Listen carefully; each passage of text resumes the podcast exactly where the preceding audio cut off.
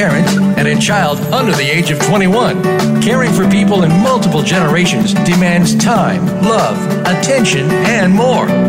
Welcome to Caught Between Generations with your host, Dr. Merle Griff. Our program will bring you the information you need as a family caregiver for everyone for whom you care, with guest experts and resources to help you keep sane and organized. Now, here is Dr. Merle Griff. Hi, and welcome to Caught Between Generations.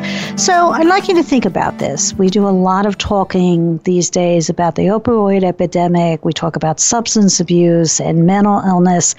And we talk about how these types of problems are growing significantly. But I think what we don't really spend a lot of time talking about, or as much time talking about as we should, is we don't spend a lot of time really thinking about the victims' families. We don't talk about their parents what, or their children. You know, what happens when a parent becomes unavailable for whatever reason? You know, who takes over the care for their children? Have you ever really thought about that? So, our guests today are Dr. Joseph Crumbley and Jaia Lent. And Jaia is the executive, deputy executive director at Generations United. And Dr. Crumbley is a doctor in Um, psychology. I hope that's right, Dr. Crumbley. Uh, social work. social work. I am sorry. That's I apologize okay. for that. All right. Um, he's a family therapist and a trainer, a consultant, and they're both well respected, not only nationally, but internationally. Um, we're going to be talking to them today about issues of kinship care and also special issues and hopefully solutions um, facing grandparents who are raising grandchildren both of you, I just want to start out with the general question of can you define kinship care for me? Maybe we'll start with you, Dr. Crumbley. What what is kinship care? Yes, um, the, the, the definition has evolved over the years, but I I think the one that's pretty commonly used is um, the care of children by a relative in the absence of their parents that's about the most comprehensive and simplest one. Um, uh, the, the term relative, though, has gotten to be defined very differently uh, because now we're including, including not only biological relatives, but we're also considering fictive kin, which would be family friends, step parents, godparents, um, religious friends that are related to the family through the religious community. So that's the definition that we're looking at now. Um, relatives caring for children in the absence of their parents. And they're caring for the children as the primary caregiver. I think that should be important too in that definition. Well, I think what's uh, also very important in what you just said is I think some, and I often run into this situation where people who are caregivers don't see themselves as caregivers. Um, and so, very often, they don't take advantage of resources or um, belong to certain groups that would benefit them because they haven't really defined themselves as a caregiver. So, that expanded definition um, you gave of you know, relatives and friends that may become caregivers, I, I think is really valuable and helpful to people to help them really begin to see themselves and define themselves as caregivers. So, yeah, well, so, for so long, kinship care was provided informally. Um, in fact, most of it is, it is done informally, and uh, people have always done it um, by just stretching what they have and making do with what they have.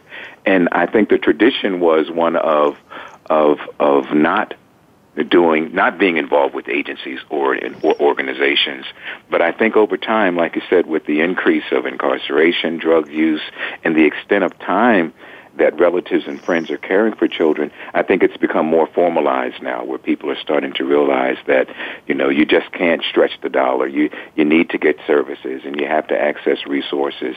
And I think that's why agencies and programs are now being organized to, mm-hmm. to work with relative caregivers. Because mm-hmm. if you don't, the children come into the system. That, right. That's what I think right. people are realizing. So, so, Jaia, what are the types of circumstances? Could you can you paint that picture for us about why children would suddenly uh, require care? Sure. Well, certainly there are a wide reasons that we see these formal these families form. Um, it can be anything from the death of a parent to mental health issues, military employment, deployment. Um, but the most common reason we see for the formation of grand families or kinship families is substance use, and we're increasingly seeing more grand families as a result of the opioid crisis. And as Dr. Crumbley indicated, you know, the vast majority of these families are formed outside of the formal foster care system, and we know that about 2.6 million children are raised by grandparents or other relatives without their parents in the home. Um, but when you look at the foster care system, we're increasingly seeing that system rely on relatives as well. And about 30% of children in foster care are actually in foster care with relatives. That number has been on the rise. So you can be in foster care with a relative? You can, and, it, um, and those those relatives that become licensed as foster parents are more likely to get um, more extensive supports and services, and they would also get the foster care board rate similar to a non-related foster parent. Um, but again, the vast majority are outside of the system. So for every one child that's being raised inside the system by a relative, there are actually 20 being raised outside of the system, and those outside of the system would generally have much less access to supports and services and certainly less access to any financial help. You know, you know that's very very interesting because actually before I moved into working with seniors and I was a therapist for young children, um, I did treat some children that were in foster care and the and the issue usually is um, the families who are not classified as foster care families yeah, are the legal issues. You know, you go to take your um, the child you're caring for for medical help. Uh, you're not a guardian. You know, um, who's signing? Uh, and that then there are many, many legal issues that become very complex for these families. Absolutely. So, you know, there's a wide range of challenges that these families face. Um, they often come into this role unexpectedly. They may get a call in the middle of the night saying, come and take your grandchildren, or they're going to end up in foster care. Um, and inevitably, these families say yes. They're certainly concerned about the prospect of the children entering foster care. But as a result, they often step into this role with very little information um, and may actually have less access to services services because they step into the role immediately and prevent the children from entering foster care um, rather than giving them an opportunity to become licensed foster parents. Legal issues is certainly one of the challenges they face. We have stories of relatives spending down their retirement savings um, in order to pay the costs of legal bills, particularly if there's a situation where there's contested hearings um, from parents that may have mental health or substance use issues. So, D- Dr. Crumbley, let, us kind of paint this picture. So, and this actually happened to a friend of mine, um, where she did get that call in the middle of the night that said, "You need to get here immediately, or your one-year-old and three-year-old grandchildren will be in foster care." Um, and they got in the car and drove to Chicago and picked up the children. Um, what are what would be your advice to those parents that are suddenly faced with that? You know, you, you don't know what to do. You think of 20 things you have to get done immediately, but it you've got to prioritize. So what would be your advice to those to parents who are in that grandparents or aunts, uncles, whoever that are in that situation? Well, I, I, I think you the, the story that you gave, I think, is is very typical and and very realistic. And for the listening audience, it might sound very extreme, but um, that's there's no drama in what you just said. It's we're looking at 48 to 72 hours is frequently how frequently uh, relative caregivers are taking their children into the home. And um, at the beginning, it's very, very crisis oriented, just as you described. So you're frequently dealing with issues of uh, food, clothing, shelter. So for most relative caregivers, um, just being able to focus on the basics, um, you know, kind of helps you from being so overwhelmed by insurance issues and and and and uh, legal issues and um, educational issues. You know, just really focusing on the the immediate needs of the child. I think are are in terms of food, clothing, and shelter is enough to kind of begin with. Um, and the other thing that I would suggest is, if that does happening, happen, is to connect with kinship care organizations and agencies and programs. Um, we now have programs throughout the country where they will help relative caregivers navigate through those systems that Jaia just mentioned, the educational system, the legal system, the financial system, uh, the mental health system. So to um, be able to connect as soon as you can with any type of a kinship care program that can help you navigate and negotiate those systems, that would be the, the, second thing, if almost not the first thing, but definitely the second thing that, that I would suggest doing that. But immediately just kind of like focusing on getting them home, getting that child feeling safe, dealing with those immediate needs, and then connecting with the agency or organization that can help you navigate through the rest of those systems. The other thing I find um, when I've worked with parents in this type of situation is obviously the kids are overwhelmed and, and they're frightened and they're not clear on what's going on. Um, and sometimes they really know the relatives that are suddenly coming to take care of them really well, and sometimes they don't know them as well. Um, and obviously, depending on their age, they have different capacities for understanding and communication. But what would be your advice, I mean, to um, family members who, you know, because kids are going to ask questions Where's my mommy? I want to go see my mommy. Mm-hmm. You know, what, what would you suggest as a yeah. guideline? Well, it's, it's fine. What, it's, it's funny because I was thinking about on the you know, that's where you kind of begin with those things because initially it's really focused. The focus should be around let's making making sure that the child is feeling as safe as possible and making sure that they're feeling as stable as possible. So to be able to kind of um, let them know that where they are, um, you know, is safe. Let them know that it's not their fault. Uh, let them know that that you're there as long as you're needed. Um, you know, and dealing with kind of like those questions as to, um, you know, because just just to anticipate the questions of, well, why am I here? Did I do something wrong? Where are my parents? I think just kind of like knowing that those three or four initial questions, how long will I be here? And if you can kind of already be thinking about responses to those questions and anticipating them, um, that'll give you a better idea. Um, I, for, for but I, I, think relative caregivers don't want to put the pressure of feeling as though they have to have answers for those questions because for most of them the answer may be I don't know, but the response may be here. But for however long it takes, you're here, you're safe. We're glad you're here. It's not your fault. And anytime you're feeling anxious, we'll be here to support you, and we'll let you know and those answers as soon as we find out as well. So I'll sometimes that's that. all think, you can say at oh. the very beginning. But it's the whole idea of letting them know that they are safe and that they're that someone will be with them through this process. Jai. Thank you. Yeah, and I would add to that, I think it's important to remember that, you know, many of those children have experienced significant trauma before coming to the attention or coming into the care of relatives. And we just did a report looking at grand families and trauma. And one of the things that we discovered is that in many ways, grandparents and other relatives are uniquely suited to reduce trauma and mitigate the impact of trauma that um, came to the children before they entered relative care.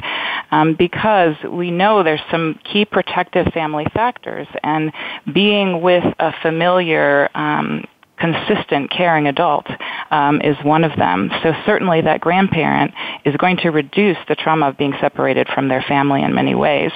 Um, and so certainly the relative needs to be focused on that, and it's a natural thing to be conveying love to your grandchild, right?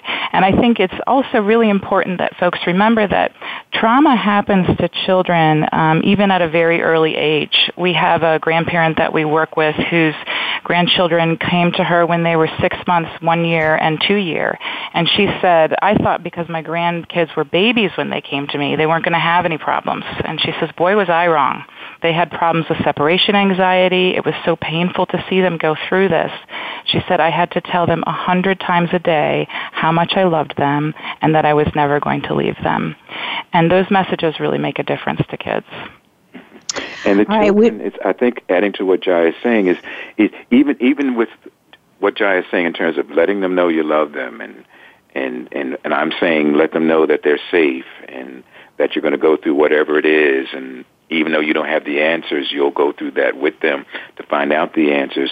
The children can still test you, you know, especially if they're coming from trauma, you know, and they can still um, see if if you're really going to follow through with what you're saying because a lot of the trauma and a lot of the experience that they have is those closest to you hurt you. So there's going to be that testing. There's going to be that resistance.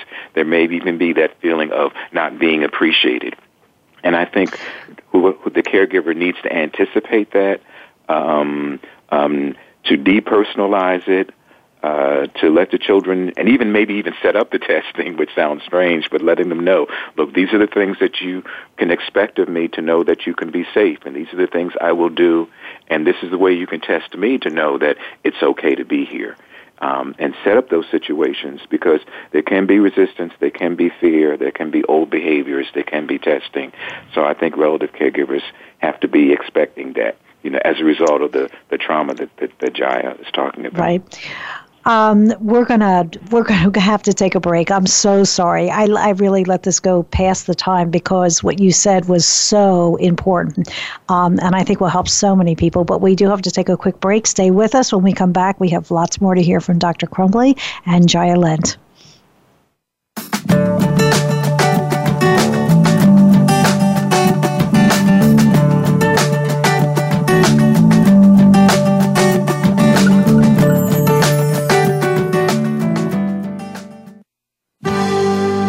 Your life, your health, your network. You're listening to Voice America Health and Wellness. SarahCare, we provide daytime activities and health related care for seniors who need assistance and support during the day. It is 101 activities and home by dinner. While we pride ourselves on the quality of our care, the Sarah Care Way sees beyond your loved one's needs to understand them as a unique individual. We care for individuals with chronic diseases, memory loss, stroke, Parkinson's disease, or those who may be feeling depressed and isolated. Our program is designed to encourage seniors to remain involved in activities of their choice, customized to meet their interests and abilities. Our outings include lunch at favorite restaurants and trips to the movies, concerts, or shopping at a cost that is less than five hours of in home care. Your family member can attend one of our centers all day and be cared for by professional nurses and activity assistants. Transportation and financial assistance is available. Call 1 800 472 5544 today to learn how Sarah Care can help or visit us on the web at sarahcare.com. That's S A R A H care.com. Your life, your health, your network. You're listening to Voice America Health and Wellness.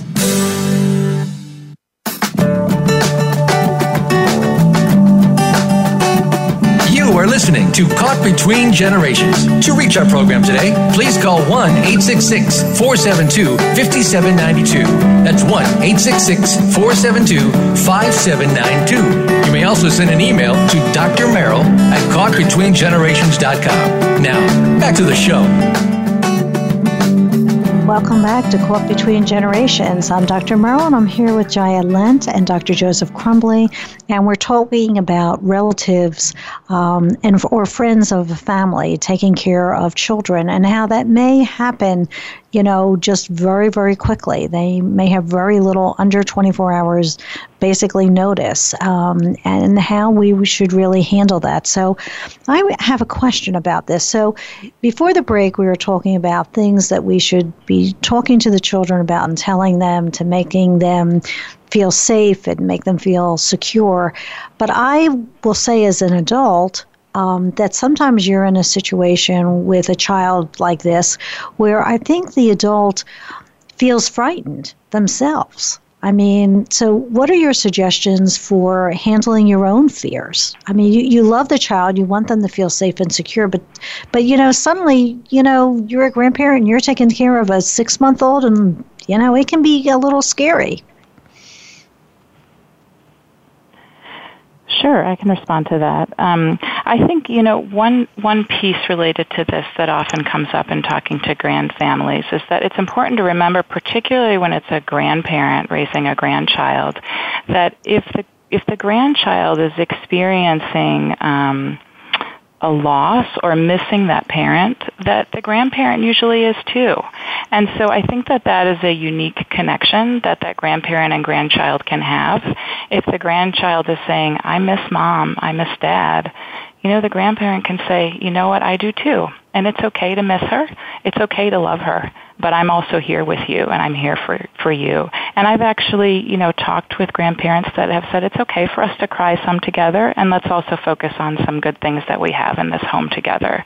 So I think it's okay to be honest and also move to the positive things that they have in their safe home that they're in now. Good. D- Dr. Crumbley, how do you think this type of situation changes the family dynamics? Yeah, um, just to, well, if I piggyback piggybacking on what Jai just said, um, I think what's so important is to let the child know that that m- many of those fears, and I think it's a strength, as Jai said, to be able to make that connection that we we are both afraid, and we when you hurt, I hurt. Um, that I'm not sure about what's happening, and I think what's so crucial about that is one normalizing it for the child, and then two, how are we going to handle this in our in our family? You know, how are we going to handle the loss? How are we going to handle the anger? How are we going to remember mom and dad? What are the things that we're going to bring into our home that you did from your home as well? You know, and then what happens with that is you can then talk about the changes because in kinship care, one of the challenges for relative caregivers is changing pre-existing relationships and pre-existing roles. Where before they were in the role as a grandparent or aunt or uncle, they're now in the role as a parent. And those roles are very different. And those responsibilities are very different. The expectations are very different. Um, where you may have been a, a, a grandparent that was doting over the grandchild, you're now a disciplinarian. okay? And where that child may never have heard no from you before, now they're going to hear the word no. You know, so those changes you know what, in relationships. Actually, actually I had I had never thought about that. I'm sorry until you said that, but you're right. I mean, as a grandparent, I am. I'm very doting. I love yeah. being very doting. You know, I tell them when you're with me, you're it, you're on vacation, guys. You know, yeah. we you know we eat what we want to eat and so forth and so on. And you're right. If I suddenly had custody of them, mm. um, it it would have to be different. Wow, that's quite a shock to yeah. come to that so, realization. You're right. It's so yeah. unique to kinship care because with foster parents and adoptive parents that are strangers, there's no pre-existing relationship. You start off as a foster parent in that role as a, as a parent.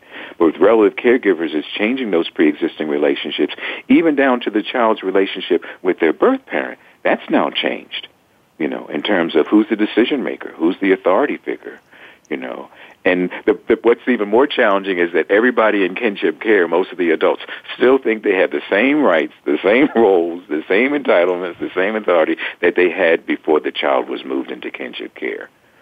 So that's I think, when I think about what kinship care to family dynamics, those are the two important things for me is changing those pre-existing relationships, those roles, those expectations, and then helping the child negotiate that too because they're coming in still thinking of you as grandma as the grandparent and they're basing you know their relationship on on those rules and expectations and now the roles have to change and the grandparent has to be able to to make those changes and talk to the children about well these are the rules now you know we used to be able to stay up until midnight now you've got to go to bed to 8 you know now you have chores um you know where the child may have been expecting uh, uh, uh, the boundaries were different. Now the boundaries have to be a lot clearer, and expect the child to challenge and expect it to be difficult for that relative caregiver as well. So, yeah, th- that's how I think it begins to change. Pre-existing relationships, roles, and not only with the, for the child and for the caregiver, but for the birth parent as well.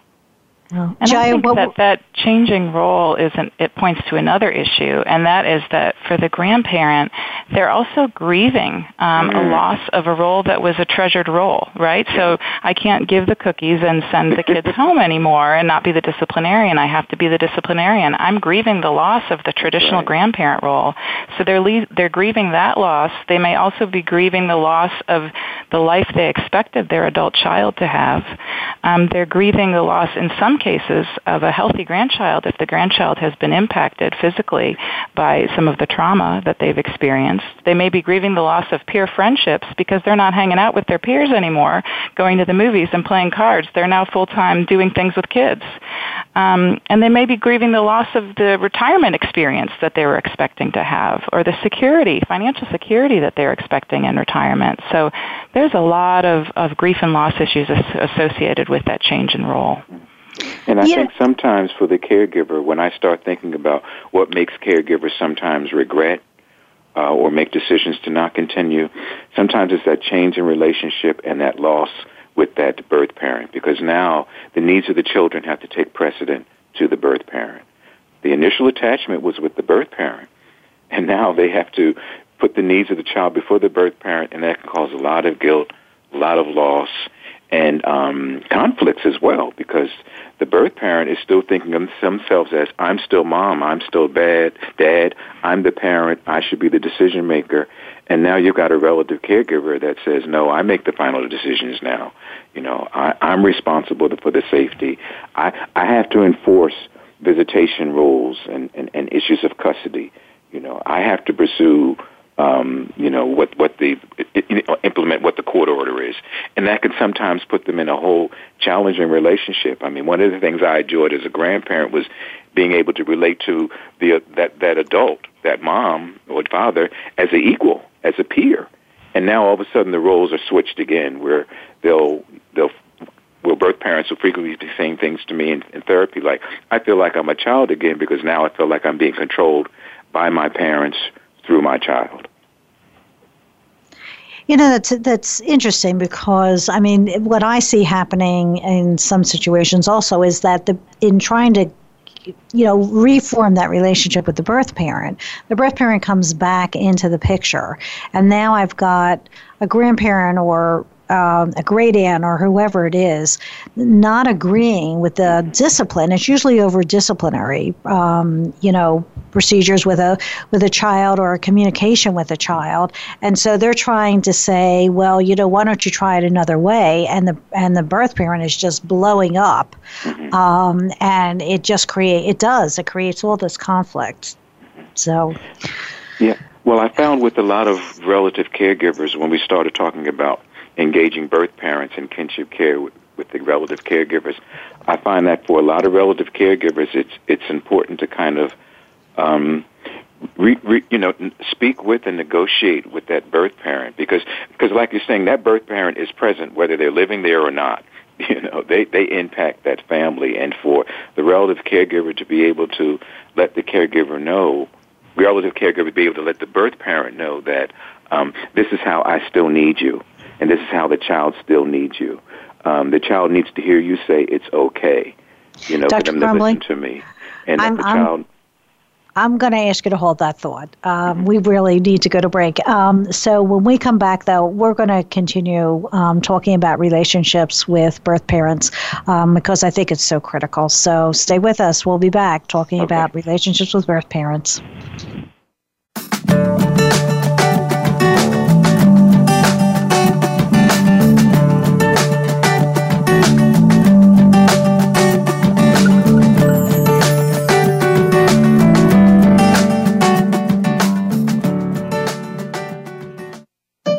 Opinions, options, answers. You're listening to Voice America Health and Wellness. Where's your dad? What's he doing? You'd know if he was at Sarah Care Daytime Senior Care and Activities. You'd know he's enjoying a full day of cooking, computers, yoga, golfing, and he's home by dinner. You'd know Sarah Care LPN and RN Nursing Care is with him to ensure he gets the right medications at the right dosages. You'd know. How's your dad? He's just fine. At Sarah Care Daytime Senior Care and Activities. Call 330 451 6108 for one free day of care at Sarah Care.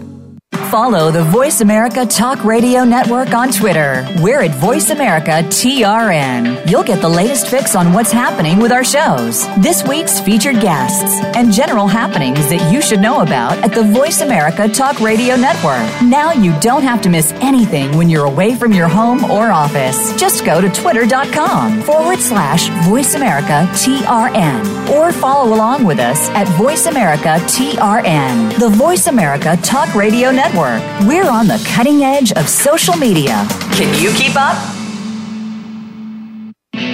Are you finding your frequency? It can be described as that space between failure and success. It's the future of digital media. It's finding your voice. It's engaging topics, content, and ideas. Jeff and Ryan discuss the digital media space and all of its aspects. It's about making the mistakes, taking the chances, summoning the intestinal fortitude to step out of your comfort zone, and discovering what you can accomplish when you decide to try, decide to learn, decide that you have something to say, and find your frequency.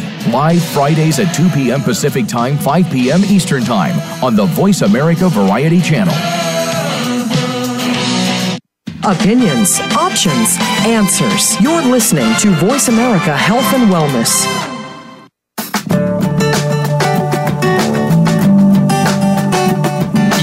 Listening to Caught Between Generations. To reach our program today, please call 1 866 472 5792. That's 1 866 472 5792. You may also send an email to Dr. Merle at caughtbetweengenerations.com. Now, back to the show. Welcome back to Caught Between Generations. We've been having a really interesting show, and I and I'm sh- sure all of you will agree with me. We're just learning a lot about um, families, relatives, friends taking care of children um, who suddenly cannot be taken care of by their biological parents. I'm here uh, with Jaia Lent, who is the Deputy Executive Director at Generations United, um, and she has done a lot of work uh, throughout the world on kinship care, and also with Dr. Joseph Crumbley, who um, is a family therapist and a trainer and consultant, actually in my old town of Philadelphia. And actually, we just realized his his office is in the same complex as one of our SarahCare centers in Jenkintown, which was kind of interesting.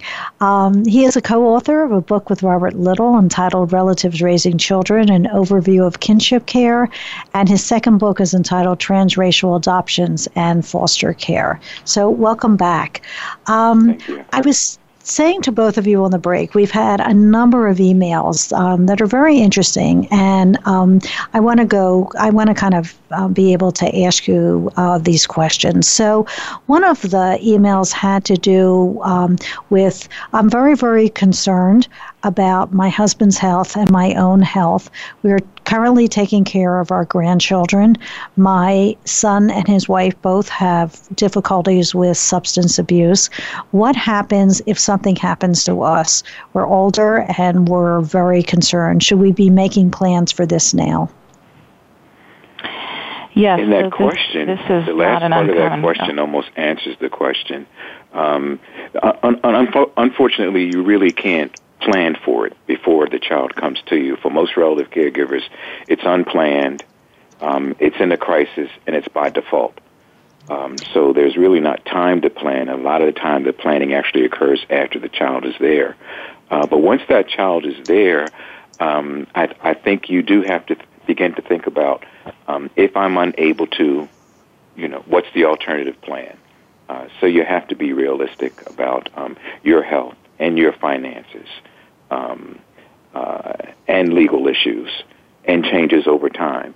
So there does need to be that kind of concurrent plan for, you know, I hope it doesn't happen, but if not, then what? So, and, and so I think for, for relative caregivers, uh, it's important to look at those issues of health and coming up with the criteria of knowing when enough is enough. Uh, and that's that can be very hard. That can be very difficult to do because you want to think that you'll always be there. But what's the criteria? You know, that's going to let you know when you can't. Because in kinship care, this may sound selfish, but and I tell relative caregivers, you really have to kind of kind of start off the planning in a selfish way because if you're not okay, the children won't be okay. So you really have to look at, you know, uh, what what are your physical limitations, um, what are your emotional limitations, uh, what your capacities are, what those limitations are, and then secondly, who can be a support for me if I can't meet those needs of the children, and when will I need, and, and, and again, what's the criteria for letting me know if I can't? And what does that exit plan look like? Um, so I'll just, what that I'll just give a real concrete like suggestion for a, a, a, local resource. Um, we actually um, have put together fact sheets for resources for kinship care, grand families across the country in every state, um, and those are local programs that do some type of work to help these to help families. And so sometimes those local families can help with some of that, or local programs can help with some of that planning process. And folks can go to grandfactsheets.org, grandfactsheets.org. Um, click there, and there is a fact sheet for every state that has information on local programs. And connect to one of those local programs. There's somebody that can talk to you and help work through some of those questions and some of that planning. And what's so important about that is um, it kind of goes back to that after, after that first 48 to 72 hours, after you go through the shock and you've picked up the child, kind of ties into what Jai is saying. Connect with those programs, connect with those agencies to help you navigate through those systems. And then at the same time, those are the same programs that can help, that can help you come up with the, the, the, the, the, the mortality plan or the morbidity plan you know, around illness. And then can bring in other family members as well because you can't do this by yourself. I think that's the other part that goes with the agencies and the programs is pull family into that kind of decision making and planning as well. Well, you know, it's interesting, Dr. Crumbley, that you talk about other family members because um, um, Jai, I want to um, direct this to you in terms of one of the emails that um, we received have to do with um, a a parent who is taking, well, a grandparent actually, who is taking care of grandchildren. And wh- what she is struggling with, based on her email, is her other children, her other adult children, who feel as though she is now taking care of the children for this daughter who has always, according to the other, according to the siblings, has always been a problem. Um, and now they, they're, they're jealous, they're angry, um, they're upset that she has now taken over the care of these grandchildren. Do you do you see that? Yeah, you know what we often see actually is those grandparents that step in to care for grandchildren are actually um, in oftentimes the rock of the family in so many ways. Um, they are relied on by other children. They are relied on by their brothers and sisters. They're sometimes taking care of their mom. They're calling on the aunt or uncle that's isolated, living, uh, you know, a couple miles from them. They're the ones bringing them food. So it is not uncommon for that relative who's raising the children also to be um, playing a critical role in the lives of other family members. And what I would say to that is to get connected to a support group, get connected to a support system um, of others like them. We have really found, I have grandparents that have said, when I connected to a support group in my community, I really believe it saved my life. Mm. Um, so they, they are, you know, ways to build connections with others who are going through the similar um, experiences as you, to learn um, tactics, tricks, um, just feel supported by others that are going through what you're going through when I think about um, the relative caregivers, um, a lot of them fit the profile of that sandwich generation, where they're they're providing care and kinship care not only to the generation after them, but the generation before them. So they're right smack in the middle. So I think that idea of caring for their own parents, aunts and uncles, as well as for their grandchildren, nieces and nephews, right smack in the middle. And for a lot of the, I think your description for a lot of the the fam- extended family, you know, I think that's also important. We've got to look at how to prepare extended family in kinship care because this is affecting everybody, you know. So I think for the relative caregivers, um, preparing and communicating and working with extended family because a lot of times extended family can be jealous or very protective because in that email I heard jealousy and protection at the mm-hmm. same time, you know. So it's kind of like that's where the agencies and getting help can come into, you know, how do we bring the family together to make family group decisions? What do we need to do to make family group um, um, um, decisions and, and around the family and those issues that are affecting everyone? So, um, you know, I'm not preaching therapist. I might have that bias because I am one. But to getting getting someone to do mediation, to, to do counseling, and the brainstorming, and to do family team meetings, family decision making.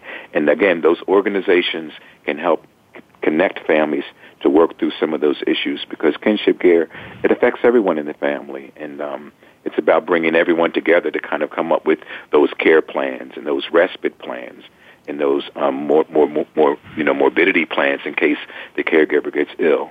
So I would suggest that support system. And then the, the support groups. It's funny because from what I've read, when all the agencies are gone, what still helps in kinship care that still stays for most relative caregivers are the support groups. Oh, I think that's so true. Mm-hmm. But I, I, um, I will share with you as a therapist. Sometimes and you're absolutely right. It, it, there are these deeper, more serious issues that, that people have to deal with. But mm-hmm. sometimes there are simpler issues that appear to be simple, but they just kind of, they're the issues that push people over the edge. Um, and we tend to ignore them because they seem or sound like such simple issues. So, for example, we got an email from a woman who is taking care, actually, of, now that I'm reading this, of her, of her niece. And she says, I think things are going along just fine fine and we're getting along and we're adjusting to each other and we're learning to love and trust each other. But what's driving me crazy is the new math. I can't stand it. All right. So I, the new math and w- what are all these requirements she says from these teachers for you know boxes of crowns and boxes of wipes she said it's like pushing me over the edge so any suggestions for that Sure. Well, certainly, um, you know, things have changed. If you haven't raised children for 30 years, things look different now. I mean, I'm I'm a parent of an eight-year-old, and I'm I'm struggling with how math has changed, and it hasn't been that long. So certainly, if you add another 20 to 40 years, um, things have changed. We see that being an issue. Um, we see the differences in technology, the reality of what you're trying to manage in terms of children's use of technology and what they're seeing and how much screen time they have. Those are certainly new issues to be be managing um, as a grandparent. So, uh, and the way we interact with schools, not just around homework, but there's individual education plans, and there's different approaches to conferences, and everything is done online, and you know things have certainly changed um, from the many years when our grandparents were raising kids. So. So those are important. Um, and again, I would point to um, what we see with support groups for, for grand families and kinship families is not only are they there for emotional support, but they're excellent ways to just get information and learn from another one another about tips about you know how do I manage this new math. Um, they'll often host seminars or just simple information sessions um, that can address things like working with the school. Um, so they can be great sources of information and just to build connections with others others who are learning as they go along like you. Yeah, those support groups are great for dealing with questions like, well, what do you do? You know, how did you handle this? And just kind of getting alternative ways of just managing those day-to-day issues like that. And I think relative caregivers also have to be advocates for themselves. You have to become real aggressive with the school systems, you know, and letting them letting them know exactly the same issue, issues. Do you have supports for caregivers who are working with children around new math, around technology? How can you help us prepare or work with our children? Um, even in the medical fields, you know, you know, do you have any supports for caregivers, you know, uh, around dealing with medication because there are diagnoses that exist today that didn't even exist 20 and 30 years ago um, as well as um, special needs that these children have that they didn't have with their own children. So I think advocating and asking these same kind of questions and getting agencies to be supportive and, and systems to be supportive and responsive to you, you know, I think that's very important as well. I hate to do this, but we're going to take our last break. Um, but stay with us because we're going to be back. I want to delve a little bit uh, more before we close into some of the legal and some of the financial issues. So Stay with us. your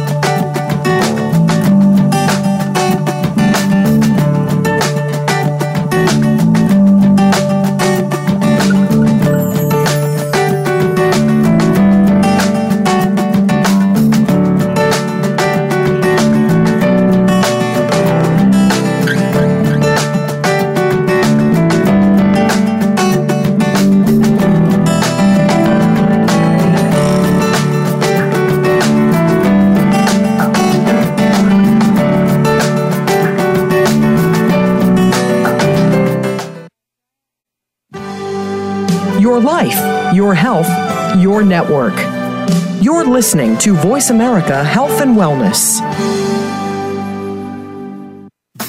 At SarahCare, we provide daytime activities and health related care for seniors who need assistance and support during the day. It is 101 activities and home by dinner. While we pride ourselves on the quality of our care, the Sarah Care way sees beyond your loved one's needs to understand them as a unique individual. We care for individuals with chronic diseases, memory loss, stroke, Parkinson's disease, or those who may be feeling depressed and isolated. Our program is designed to encourage seniors to remain involved in activities of their choice, customized to meet their interests and abilities. Our outings include lunch at favorite restaurants and trips to the movies, concerts, or shopping at a cost that is less than five hours of in home care. Your family member can attend one of our centers all day and be cared for by professional nurses and activity assistants. Transportation and financial assistance is available. Call 1 800 472 5544 today to learn how Sarah Care can help or visit us on the web at sarahcare.com. That's S A R A H care.com. Have you had a chance to check out Voice America's online magazine and blog, Press Pass? If you love our hosts and shows, check out articles that give an even deeper perspective, plus topics about health and fitness, movie reviews, philosophy, business tips and tactics, spirituality, positive thought, current events, and even more about your favorite host. It's just a click away at vapresspass.com. That's vapresspass.com. VA Press Pass by Voice America. All access, all the time. Opinions, options, answers. You're listening to Voice America Health and Wellness.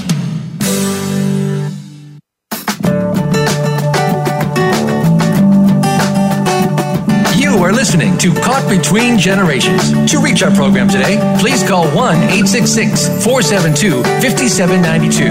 That's 1 866 472 5792. You may also send an email to Dr. Merle at caughtbetweengenerations.com. Now, back to the show. Welcome back to Caught Between Generations. I am uh, Dr. And I'm here at Dr. Joseph Crumbley and Jaia Lynn. I'm sorry, I just stumbled over my own radio show's name. I just realized. I'm sorry, but we have really critical issues we still want to talk to you about, and this has been such a great show. I want to talk about two of them right now, and um, one of them, Jaia, you brought up, which I had not thought about before, which is housing um, because you know very often you know family members either don't have children and now suddenly they do have children or they've sized down um, and they're living in a space that's much smaller. And what happens with housing in those situations that's right. So we see two common challenges with housing. One is the size, right? They're not in the, a home that can accommodate children. And the other is that we sometimes have grandparents that are living in senior home only housing or housing that's really not designed for children. Um, and so there's been some innovative um, work done around the country to address that. Um, in, in certain parts of the country, we actually know of 15 at least different housing developments across the country that are specifically designed for grand families, if you can believe it. And um, they look for families that um, need housing where they're raising their grandchildren, and they provide supports and services on site um, to the families in those situations. So that's one piece I, will highlight. The other piece is that sometimes um, relatives are told that the children can't stay with them if they're in senior housing, um, and it's actually not always legal for them to be told um, that they need to leave because they have children. So I would encourage relatives to look into that, to, to talk to a housing expert um, or a legal um, uh, resource um, to find out really what what are the, the challenges and the realities of the law. Um, and I would point to one resource we have. Um, it is called grandfamilies.org, and that is a website that has information, state by state information on policies um, that affect grand families across the country, and that includes information on housing. I was going to ask you, guys. I'll just I'll just tell one story of a, a family that I just heard from um, a grandmother who has um, just taken in her young grandsons, and she lives in a one bedroom mobile home, and she still actually has adult or, or teenage um, children living with her. So those teenage kids have moved to the couch, so the grandchildren can have that um, bed that they were sleeping in, um, and they're making it work. Um, but this is the reality of the families that that we're we're seeing. Wow, that's Dr. Crumbley. So we did some talking about um, birth parents. So how does that decision get made? Is it always the court's decision, or families can make that decision? And if they're making it, you know, when do they decide? You know, how does that happen? When does it happen? That whole relationship with the birth parent, I think, is very confusing to people. Yeah, sometimes it's not optional. Um, in fact, it's both ways. Sometimes it's not optional, where the courts mandate and they'll say that birth parents um, have the right and uh, to to to be involved with the children. A lot of times there'll be reunification plans that'll be put put in place um, to look at you know what needs to happen in order for children to be returned to the birth parents. So um, it may, and so in some cases it's not optional. Um, uh, where there's informal kinship care, where there's um, maybe custody that has been changed, uh, where there's been adoptions.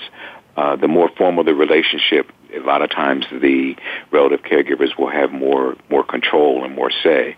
Um, but I think in either one of those cases, though, um, it's it's really important that the and again, this is the ideal. You know, if if there's a chance, if there's an opportunity, the ideal would be for the birth parent and the relative caregivers to be able to spend some time together uh, to talk about things like one, um, what's the hierarchy? Who tells who what to do? You know, and and what's the authority and how that's going to be set up? Um, you know, how, what do I need from you to reinforce my role as the caregiver? Uh, what do the children need to hear from you in order for them to know it's okay to listen to me? Um, what are the things they need to hear you say that it's okay, okay to accept my authority and my affection? You know, um, you know, what's the story we're going to tell the children, and what do they need need to hear you say so that we're all on the same page as to why they're here and, and for how long and when they're going to return home. So those are at least the four or five things that you might want to think about. Relative caregivers might want to think about negotiating with the birth parent. Um, wow. And I think it's important for relative caregivers to know that um, the birth parents are frequently just as frightened and just as intimidated as the relative care may be of them. Uh, in fact, a lot of times the birth parents feel as though the relative caregiver has more leverage and that they're more afraid of the relative caregiver because the relative caregiver has the child. So um, it's it's it's kind of like starting with that, starting from that point. You know, like what do we need to do to support each other? you know, what do we need to do to give each other a chance? Um, and again, if the relative caregiver can identify for that relative, that for that birth parent, you know, I need you to make it okay. The children need to hear you say it's okay to listen to me. They need you to be able to say that they should be here, and identifying their role and their importance to the children. I think that is is, is so powerful for relative caregivers. The flip side of that too, though, is that relative caregivers um, need to know that the birth parent's not going to sabotage them and is going to reinforce their behavior and reinforce their authority. Because if they're going to sabotage, then yeah, then then I think that's, or if they're going to be doing something that's going to be dangerous or harmful to the child, those kind of criteria, criteria I think are non-negotiables. You know, in terms of deciding whether or not they should or shouldn't be involved with the children. Uh, Jaia, we we unfortunately only have a few minutes left. Um, it, it, just kind of jumped ahead. Um, I know that there are some policy issues that we need to be aware of. Can you kind of summarize them for us? Sure. Um, so there are a number of challenges, policy challenges that these families face, and I just want to highlight there are a couple of federal policy opportunities. Um, one is that we really need to have a Congress understand what works in terms of um, supportive policies for grand families and support efforts to um, support programs like that. And Senators um, Collins and Casey actually have a bill um, called the Supporting Grandparents Raising Grandchildren Act that would create a federal task force to highlight best practices and do a one-stop shop of federal resources for grand families. So there's an opportunity there.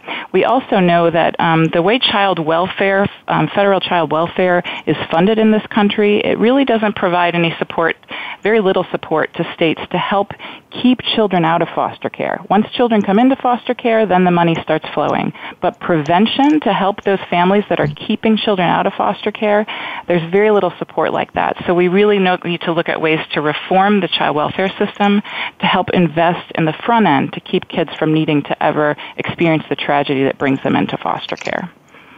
Thank you so much. Um, both of you have been so great. We've been here uh, with Dr. I'm sorry, with Dr. Joseph Crumbley, who has a private practice in Philadelphia, Pennsylvania, and Jaia Lent, who is the uh, executive director of Generations United. Thank you so much for being with us today. Thank you. It's a pleasure. Um, pleasure to be here. Thank you. This is Dr. Merle, and as always, I ask you to do as a caregiver just one thing for yourself this week. Just one thing. Remember, it's really critical because if you're going to keep taking care of all of these people around you, you really need to take care of yourself. So it's just one thing.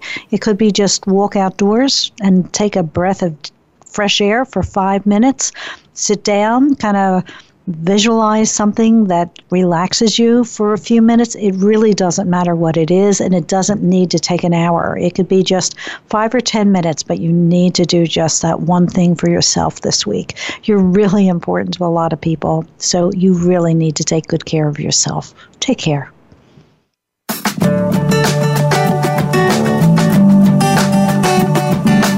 Thank you for tuning in to Caught Between Generations with Dr. Merle Griff.